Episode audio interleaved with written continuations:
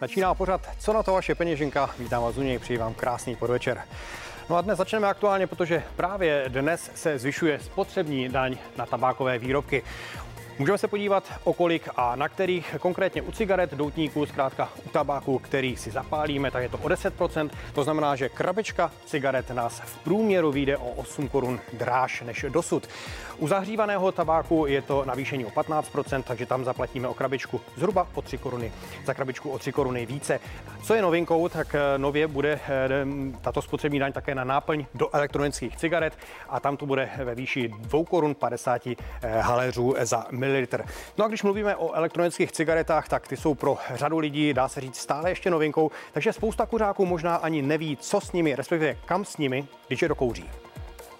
Různé barvy, tvary i příchutě elektronické cigarety kouří stále více kuřáků. Uživatelé ale často neví, kam s nimi, když je vykouří. 80% kuřáků vyhazuje elektronické cigarety do komunálního odpadu. Přitom je mohou vyhodit tam, kde si je koupili. Kde většinou fungují sběrné boxy, které potom odváží sběrná služba na recyklaci. V některých prodejnách mají i motivační odměny. U jedné značky to vlastně funguje tak, že oni sem přinesou tu konkrétní elektronickou cigaretu, my tady narazí zaplacíme a dostane vlastně 20 korun slevu na tu další. Přesto do trafiky odnese vybitý vaporizer jen pár procent uživatelů. Kam byste ji vyhodili? Asi do elektroodpadu. Lidi to házejí všude, no, takže prostě to je jako s baterkama. No asi bych to vrátil zpátky do trafiky, asi nejlíp, že jo. Elektronická cigareta má v sobě zabudovanou baterii, která obsahuje toxické látky. Je to vlastně nebezpečný v tom, že tam jsou vlastně nějaké kovy, elektrolyt nebo prostě nějaká chemie, která nepatří do směsného odpadu. Kvůli tomu by měly končit ve sběrných nádobách určených pro ekologickou likvidaci v takzvaných červených kontejnerech. No a dostáváme se k dalšímu tématu. Evropská unie je jedničkou v jedné oblasti, a to v regulacích. Myslí si ve Spojených státech amerických, píše to konkrétně list The Wall Street Journal. Agresivní tvorbou pravidel si pod sebou řežeme větev, připravujeme se o schopnost konkurovat Číně v oblasti elektromobility a Spojeným státům umělé inteligenci, píší. Výrok Amerika inovuje, Čína kopíruje a Evropa reguluje, tak podle listu vystihuje situaci lépe než kdy dříve. No, doufejme, že tomu tak nebude, protože právě konkurenceschopnost eh, v oblastech elektromobility a umělé inteligence bude pro země Evropské unie v budoucnu velmi zásadní. Dostáváme se k dalšímu tématu. Dáváte přednost bydlení ve vlastním nebo v nájmu. Co je vlastně výhodnější? O tom se ekonomové eh, v tuhle chvíli docela přou. My si to můžeme srovnat když eh, se rozhodnete pro vlastní bydlení, tak eh, metr krychlový ve zrekonstruovaném pražském bytě aktuálně pořídíte za více než 120 tisíc korun. To znamená, že za splátku hypotéky na 60-metrový byt zastávajících podmínek a zastávajících úrokových sazeb dáte klidně přes 40 tisíc korun. K tomu si připočtěte také vysoké vstupní náklady na úvěr.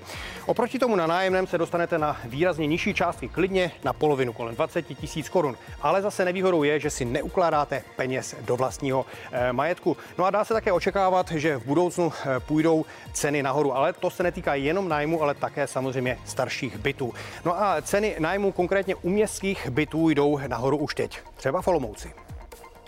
Město Olomouc má v současné době víc než 1500 bytů, mimo jiné tady na Sokolské ulici. Velké změny se dotknou přibližně 900 z nich. Nájemníci se musí připravit na vyšší nájemné a 40 bytů ročně bude přiděleno úplně novou revoluční formou. Zhruba polovina bytů z těch 40 bude vyčleněna pro elektronickou aukci. E, ta by měla být vlastně spuštěna 1. dubna letošního roku a druhá polovina bude vyhrazena pro takzvané podporované bydlení. To mohou být třeba mladé rodiny, mohou to být ale i lidé se zdravotním postižením. Aukce nájmu je přitom v bytech spravovaných městem novinkou. Něco podobného zatím zatím nabízeli jen realitní kanceláře. Možná je to i výhodný pro lidi ale těžko říct takhle, no.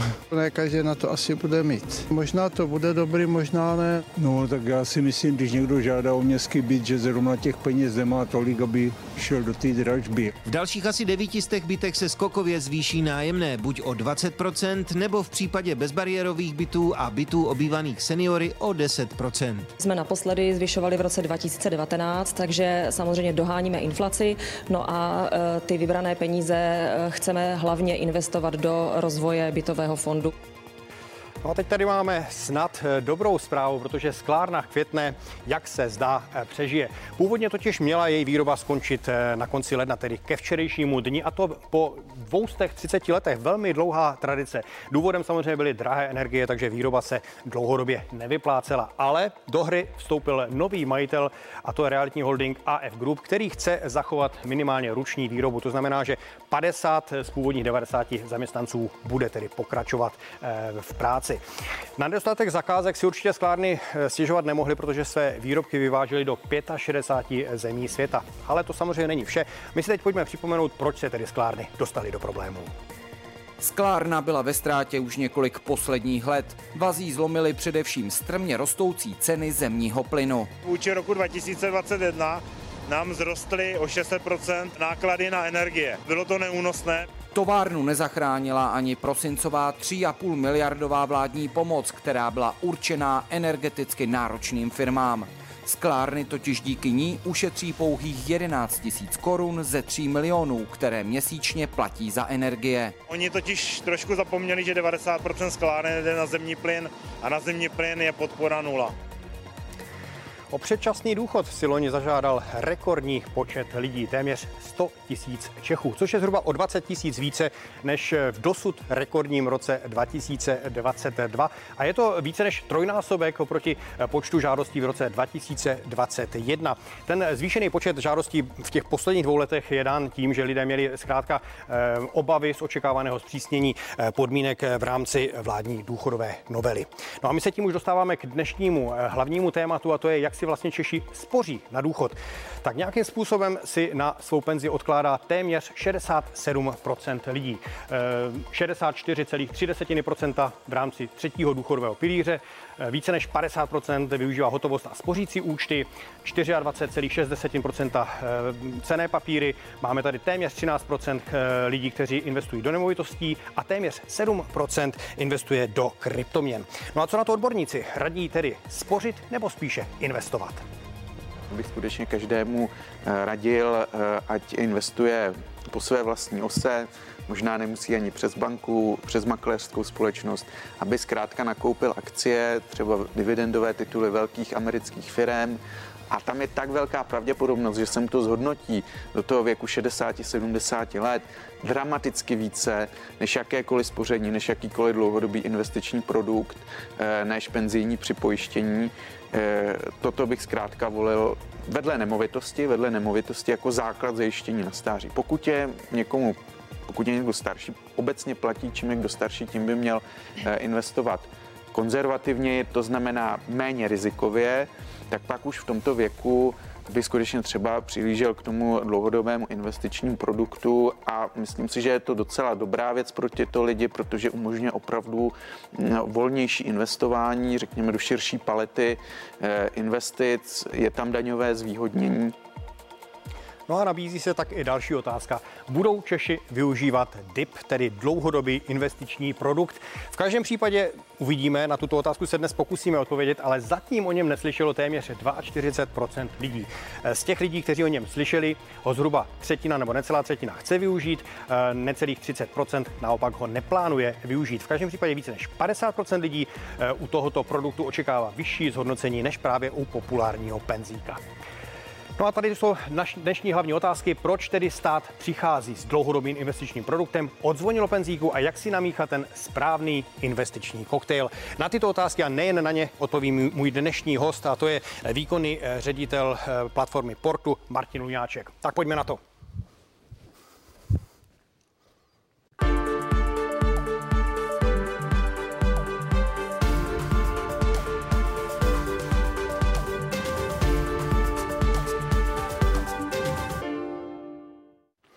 Jak se zajistit na penzi, jak se zajistit na stáří, to je otázka, která zajímá si většinu z nás.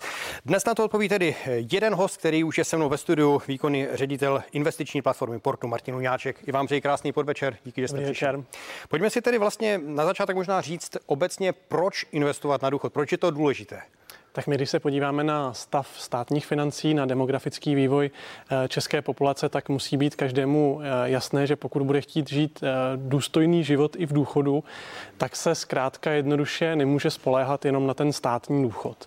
A je nezbytné, aby si část peněz odkládal na ten na tu dobu, co bude v důchodu, už v průběhu svého pracovního života, aby je dával stranou a ideálně, aby je zhodnocoval, protože tou další takovou věcí, kterou eh, si lidé často myslí, je, že do důchodu se mohou jenom prospořit. Ono uh, spoření je dobré, ale pro opravdu dlouhodobé odkládání na důchod to nestačí, protože když se podíváme na vývoj třeba na úrokových sazeb na spořicích účtech a vývoj inflace, tak vidíme, že ta uh, inflace v nějakém dalším horizontu úroky na spořicích účtech vždycky porází a v podstatě peníze, které leží ladem, ty dlouhé peníze, které mám třeba na důchod jenom na spořicím účtu, tak vlastně ztrácí na hodnotě. Uh-huh. No, je to, je to téma, které asi by mělo zajímat každého z nás, nicméně ve 20 letech si člověk řekne, to se mě netýká, to je daleko ve 30, taky ve 40 si pak řeknu, e, není už pozdě, tak kdy vlastně je ta správná doba začít si spořit? Správná doba, ten nejlepší den, pokud někdo ještě nezačal, byl včera. Jo. E, říká se, že, e, nebo obecně, čím déle ten člověk investuje, tím lépe. A je to hlavně z toho důvodu, že ty peníze mohou delší dobu pracovat.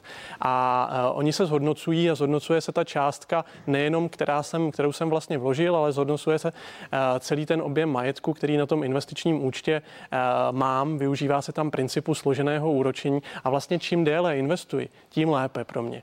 Takže pokud bych eh, mohl někomu doporučit, kdy začít, tak co nejdříve, protože vám měsíčně bude stačit mnohem menší částka odkládat, hmm. abyste naspořili nebo nainvestovali určitou sumu peněz, než když začnete třeba o deset let později. Na druhou stranu ta situace se velmi dynamicky mění a já myslím, že právě takový ti eh, lidé kolem 50, tak ti teď mají v hlavě, hlavě už takový ten poplašný zvoneček, jestli už hmm. není pozdě. Eh, co byste doporučil takovým lidem, kteří dosud třeba nespořili a opravdu už mají kolem té, té 50 nebo více? Tak pozdě není samozřejmě nikdy. Eh, všechno je lepší, než se úplně jenom spolehnout na stát.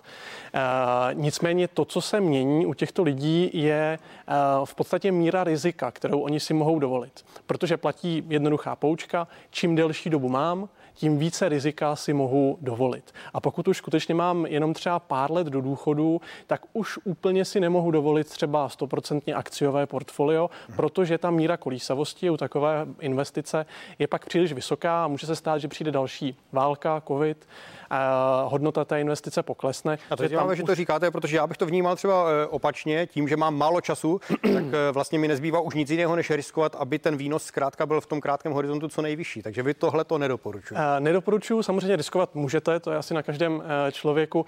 Na druhou stranu, pokud zariskujete a opravdu přijde nějaká pandemie, nějaká krize, tak se může stát, že u těch akciových investic to poklesne o 20, možná i 30 mm-hmm. a sám by si každý měl vyhodnotit, jestli je OK s tím, eh, že do takového rizika půjde. Protože to riziko má vždycky dvě strany vyšší výnos, ale i potenciálně vyšší ztráta. Hmm. Říkali jsme, že dnes tedy představíme podrobněji ten takzvaný DIP, ten dlouhodobý investiční produkt, ale možná začnu ještě tím, proč vlastně se tady objevuje. Ty stávající hmm. spořící produkty nestačí? Eh, v podstatě stát se snaží čím dál tím více motivovat lidi k tomu, aby si sami odkládali eh, peníze na důchod. Eh, dělá to ať už formou příspěvků nebo úlev v rámci třetího pilíře, v rámci penzijka, jak ho znají lidé. A nově v rámci koncepce rozvoje kapitálového trhu od letošního roku vstoupil platnost nový zákon, který právě zavádí ten účet, respektive dlouhodobý investiční produkt, což byť má v názvu slovo produkt není úplně produkt, on je to spíš daňový režim. A je to vlastně skupina produktů, vlastně tam, nebo skupina já bych, já bych to možností, nazval, ano, jak investovat. Já bych to nazval jako daňový režim, který mm-hmm. umožňuje uh, investovat s nějakými výhodami uh, za určitých podmínek a je vlastně alternativou toho tradičního penzíka, které nemusí být dostatečné z různých důvodů uh, pro lidi, ať už z toho důvodu, že se uh, že si nevyberou z té nabídky tradičních penzijních fondů, že jsou zkrátka svázaní tím, z čeho můžou vybírat, ale někomu to nemusí vyhovovat ani třeba kvůli vysokým poplatkům, protože ty penzijní fondy v rámci uh, doplňkového penzijního spoření uh, si zpravidla účtují to zákonem dané maximum. A u toho dlouhodobého investičního produktu to nebude, tam nejsou poplatky? Uh, jsou samozřejmě poplatky, nicméně Eh, to, co vidíme na trhu, je, že eh, různé investiční platformy nebo poskytovatelé toho dlouhodobého investičního produktu se dokáží dostat těma poplatkama výrazně níže. Mhm. Dobře, už jsme říkali, že to není jeden produkt, ale že to je vlastně skupina možností, eh, jak a do čeho investovat. Tak mm pojďme, pojďme teď nějak vysvětlit, co nejvíce laicky, co ten DIP jako takový zahrnuje. Do čeho vlastně můžeme investovat? Určitě. DIP je daňově zvýhodněný režim, v rámci kterého já sám si mohu zvolit, jak na ten důchod budu investovat. Pokud se třeba rozhodnu, že na důchod budu, eh, dám příklad, eh, investovat do akcie Apple nebo akcie Česu, tak samozřejmě můžu. Eh, mohu si ale vybrat i jiné produkty, a to třeba podílové fondy. Mm-hmm. Mohu si vybrat velmi populární dnes ETF, indexové fondy. Mohu investovat i do termínovaných kladů. Zkrátka si můžu ten dip poskládat úplně jak chci a přitom mohu čerpat ty výhody, které dává ta legislativa. Jasně, ale nějaká pravidla eh, tam určitě jsou. Asi to není tak, že si sám koupím na burze nějaká, nějaké, nějaké akcie, nebo, mm. nebo i toho se to týká, mohu i sám investovat, nebo musím prostřednictvím nějaké uh, platformy? Uh, vy potřebujete poskytovatele toho typu, což mohou být uh, banky v České ano, republice. Takže nemůžu si sám koupit na burze akcie, toho by se to netýkalo, ty úlevy. To samozřejmě děláte přes nějakého obchodníka s cenými papíry, úplně sám na burzu se vydat nemůžete, ale obchodníci třeba můžete s cenými papíry... velkou komisi a můžete si nakupovat na burze. je, to, je to jako, ano, není to pro všechny, ale, ale dá se to. Nicméně ten dip můžete mít u obchodníka stejným papíry, eh, který vám vlastně vede tento účet v tomto režimu a co si pak do něj mm-hmm. nakoupíte, už je víceméně na vás, respektive na nabídce toho, co nabízí ten daný poskytovatel.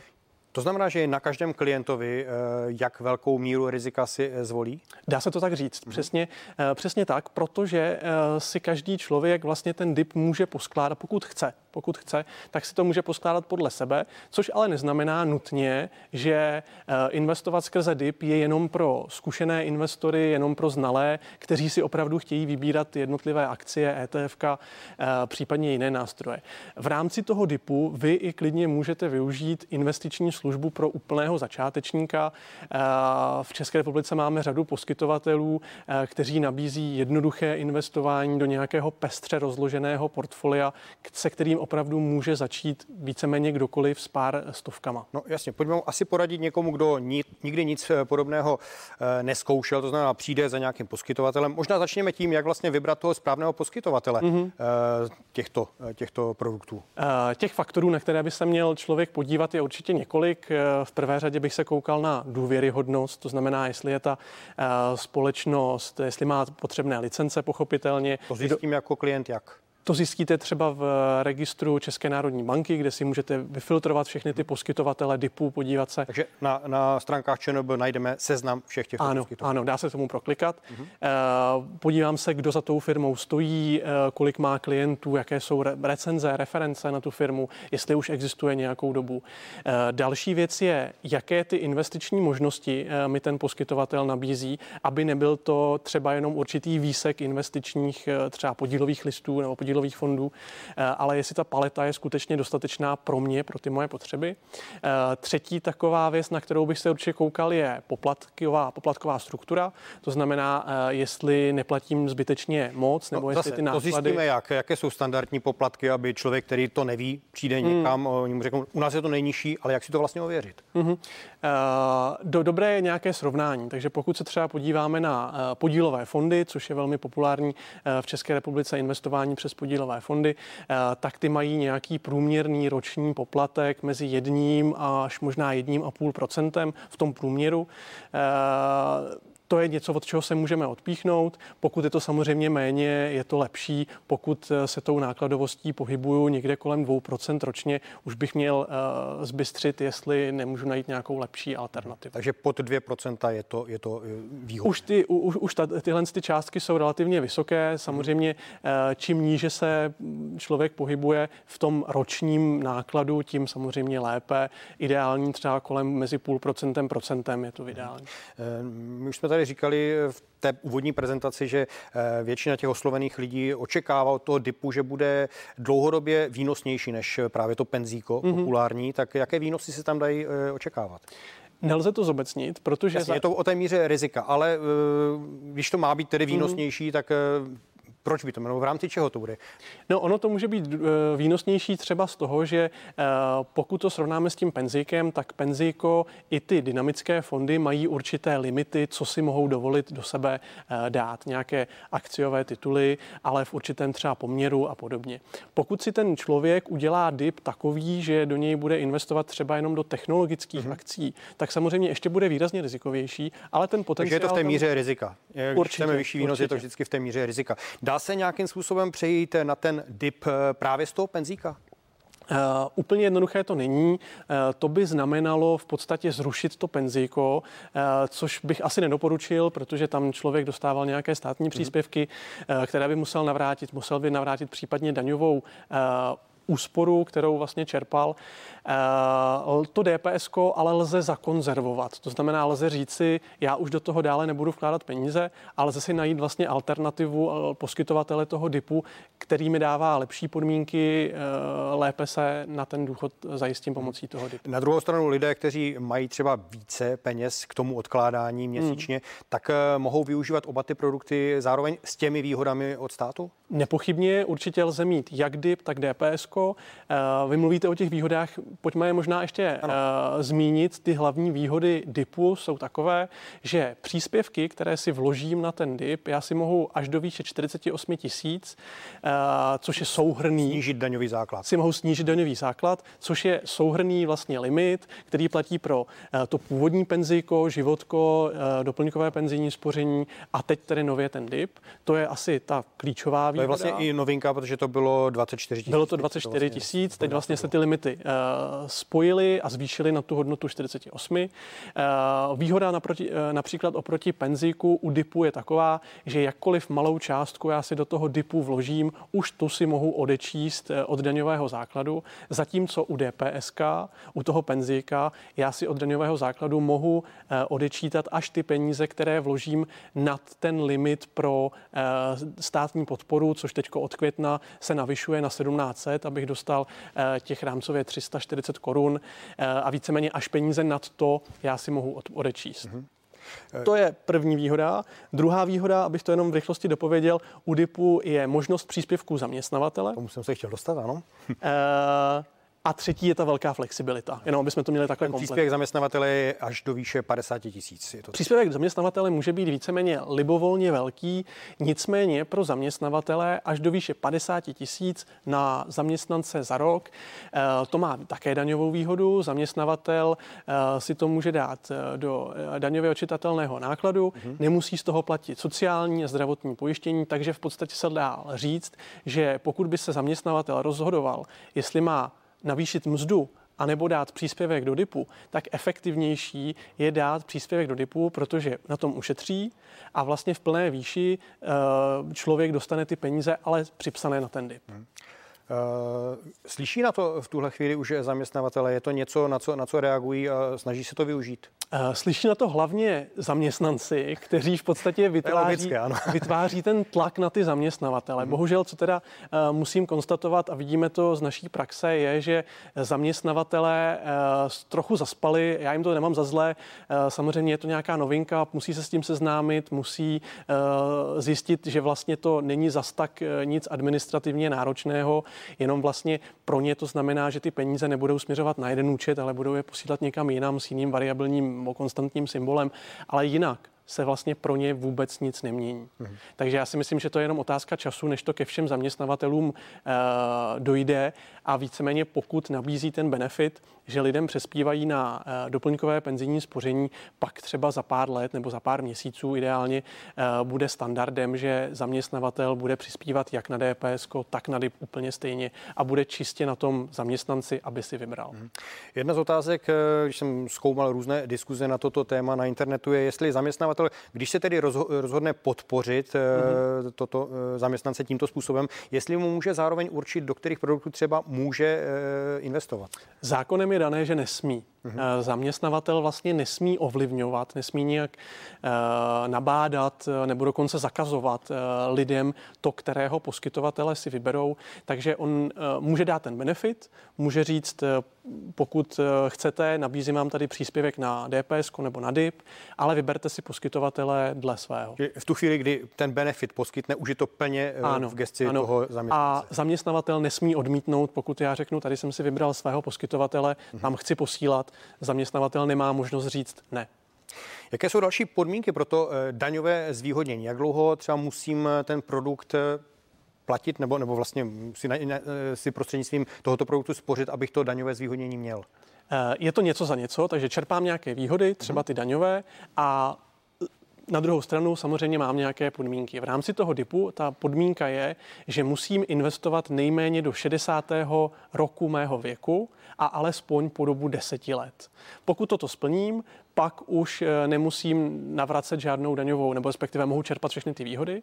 Pokud bych to náhodou nesplnil a chtěl ty peníze z toho DIPu vybrat dříve, mohu, zákon to neznemožňuje. Na druhou stranu já přicházím o veškeré výhody a pokud jsem čerpal daňovou úsporu, já jsem povinen ji navrátit a to za všech eh, posledních deset let, které jsem vlastně investoval. Je nutné splnit obě ty podmínky? To znamená, když třeba začnu spořit prostřednictvím DIPu ve 30, ano. tak to neznamená, že si to můžu vybrat ve 40 po 10 letech, ale nejdříve právě ano. v těch 60 letech. Přesně jak říkáte, nejdříve v 60 letech, pokud začnu s DIPem v 55, samozřejmě mohu, ale nejdříve si to vyberu v 60. Mm-hmm.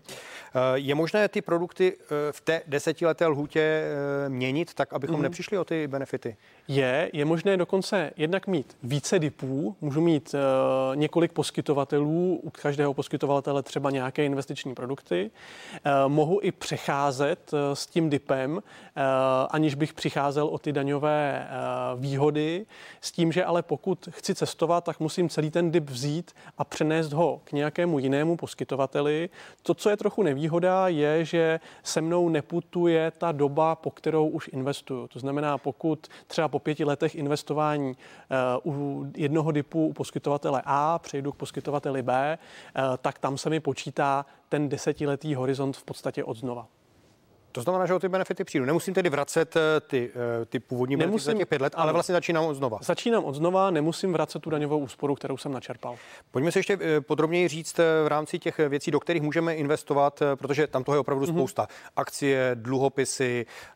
Co vy osobně byste doporučil a proč? Eh, jsou tam, abych jenom doplnil, akcie, jsou tam veřejně obchodované dluhopisy, eh, jsou to podílové listy, podílové fondy, může to být hotovost, úročená, termínované vklady a podobně. Eh, to vlastně ukládá zákon.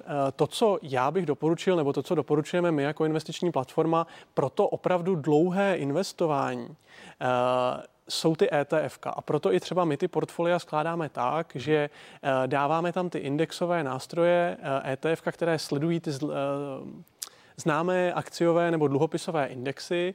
Eh, to, proč to tak děláme, je vlastně z toho důvodu, že statistiky potvrzují, eh, že v tom dlouhém horizontu je to v podstatě ta nejlepší cesta, eh, když člověk nevybírá jednotlivé tituly, jednotlivé akcie, ale v podstatě se spolehne na růst toho trhu, kde ten akciový trh roste třeba o nějakých 7, 8, 9 ročně v tom průměru.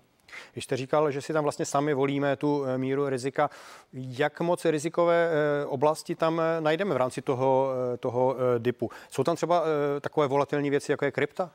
Uh, kryptoměny jako takové, vzhledem k tomu, že to není vlastně úplně cený papír, tam být nemohou. Uh-huh. Nicméně v dnešní době už existují nástroje, které mají tu kryptoměnu v podstatě v sobě, jako jakési podkladové aktivum, uh, ale jsou obchodované na burze. To jsou ty investiční fondy, které vlastně teď byly schváleny v no, po novém roce. Ano, ano.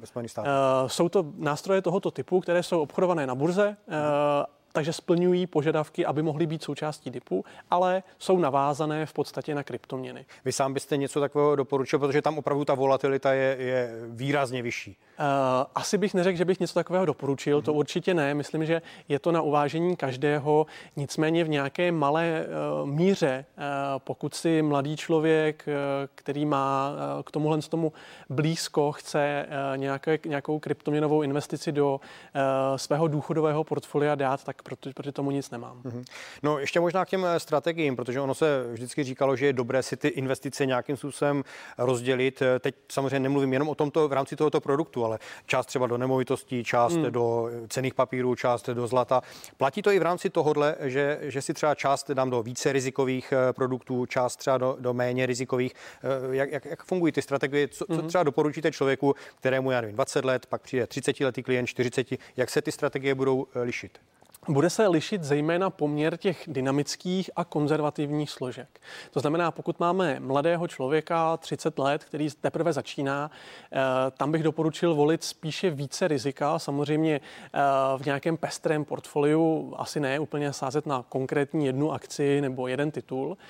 Eh, nicméně pro třeba člověka, který už eh, se blíží tomu důchodu nebo který už třeba je na, eh, na Prahu toho důchodu, tam už dává smysl to více rozložit i třeba mezi dluhopisovou složku, hmm. možná část do nějakého spořicího produktu, úročené hotovosti, abych v podstatě u těch peněz, které plánuju vybírat v následujících třeba dvou, třech letech, měl jistotu, že mi to příliš kolísat nebude takže tam bych volil nějakou velmi konzervativní složku, uh-huh. ale naopak, pokud vím, že nějaké peníze tam ještě 10 let budou pracovat, uh, protože v tom důchodu taky to nevybírám uh, v momentu odchodu, ale patrně budu chtít čerpat nějakou rentu, tak ty delší peníze ještě klidně se hodí dát do nějakého dynamičtějšího portfolia. Jenom pro představu, co, co vlastně patří k těm nejvíce konzervativním položkám? Hotovost to nejvíce, co mohu mít konzervativní, je nějaká úročená hotovost, to znamená spořící účet, eh, nebo nějaký jiný produkt, který obsahuje úročenou hotovost. Eh,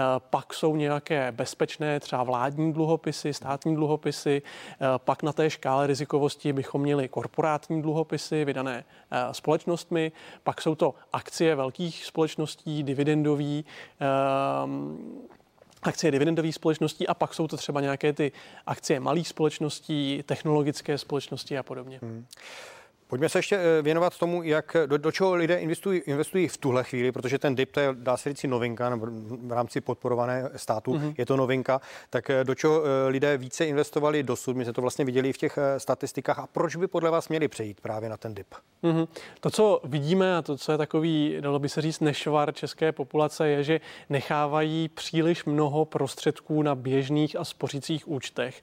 A teď nemyslím prostředky v rámci nějaké své finanční rezervy, rámci nějakého polštáře, nebo když si někdo plánuje za půl roku, rok eh, mít nějaký výdaj, tak to samozřejmě jsou peníze, které bych tam měl mít. Nicméně, když se podívám na to množství peněz, které tam leží, tak je z toho naprosto evidentní, že eh, lidé nechávají ty dlouhé peníze, ty, co mají opravdu na dlouhou roky nepokryjí ani, infl- nepokryjí ani inflaci, takže tam, jak jste říkali, tak. to ztrácí tu hodnotu. Takže to vidíme. Eh, pořád je ještě velký počet lidí, který, kteří mají ten, to původní penziko, ještě ne ty transformace, transformované fondy, ale ty původní, kde eh, víceméně se o nějakém kladném reálném zhodnocení téměř nemůžeme bavit. Ono to sice nemůže jít úplně do záporu eh, v té nominální částce, ale v reálné hodnotě tam vlastně lidi tratí úplně stejně jako na nějakém spořícím účtu.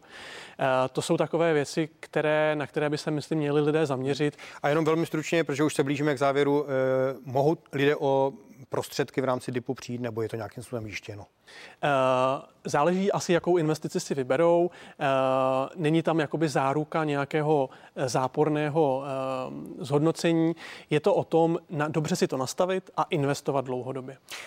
Říká výkonný ředitel investiční platformy Portu Martin Luňáček, který byl mým dnešním hostem. Díky, že jste poradil našim divákům, snad to bylo, snad to bylo přínosné. Díky že jste přišel. Díky za pozvání.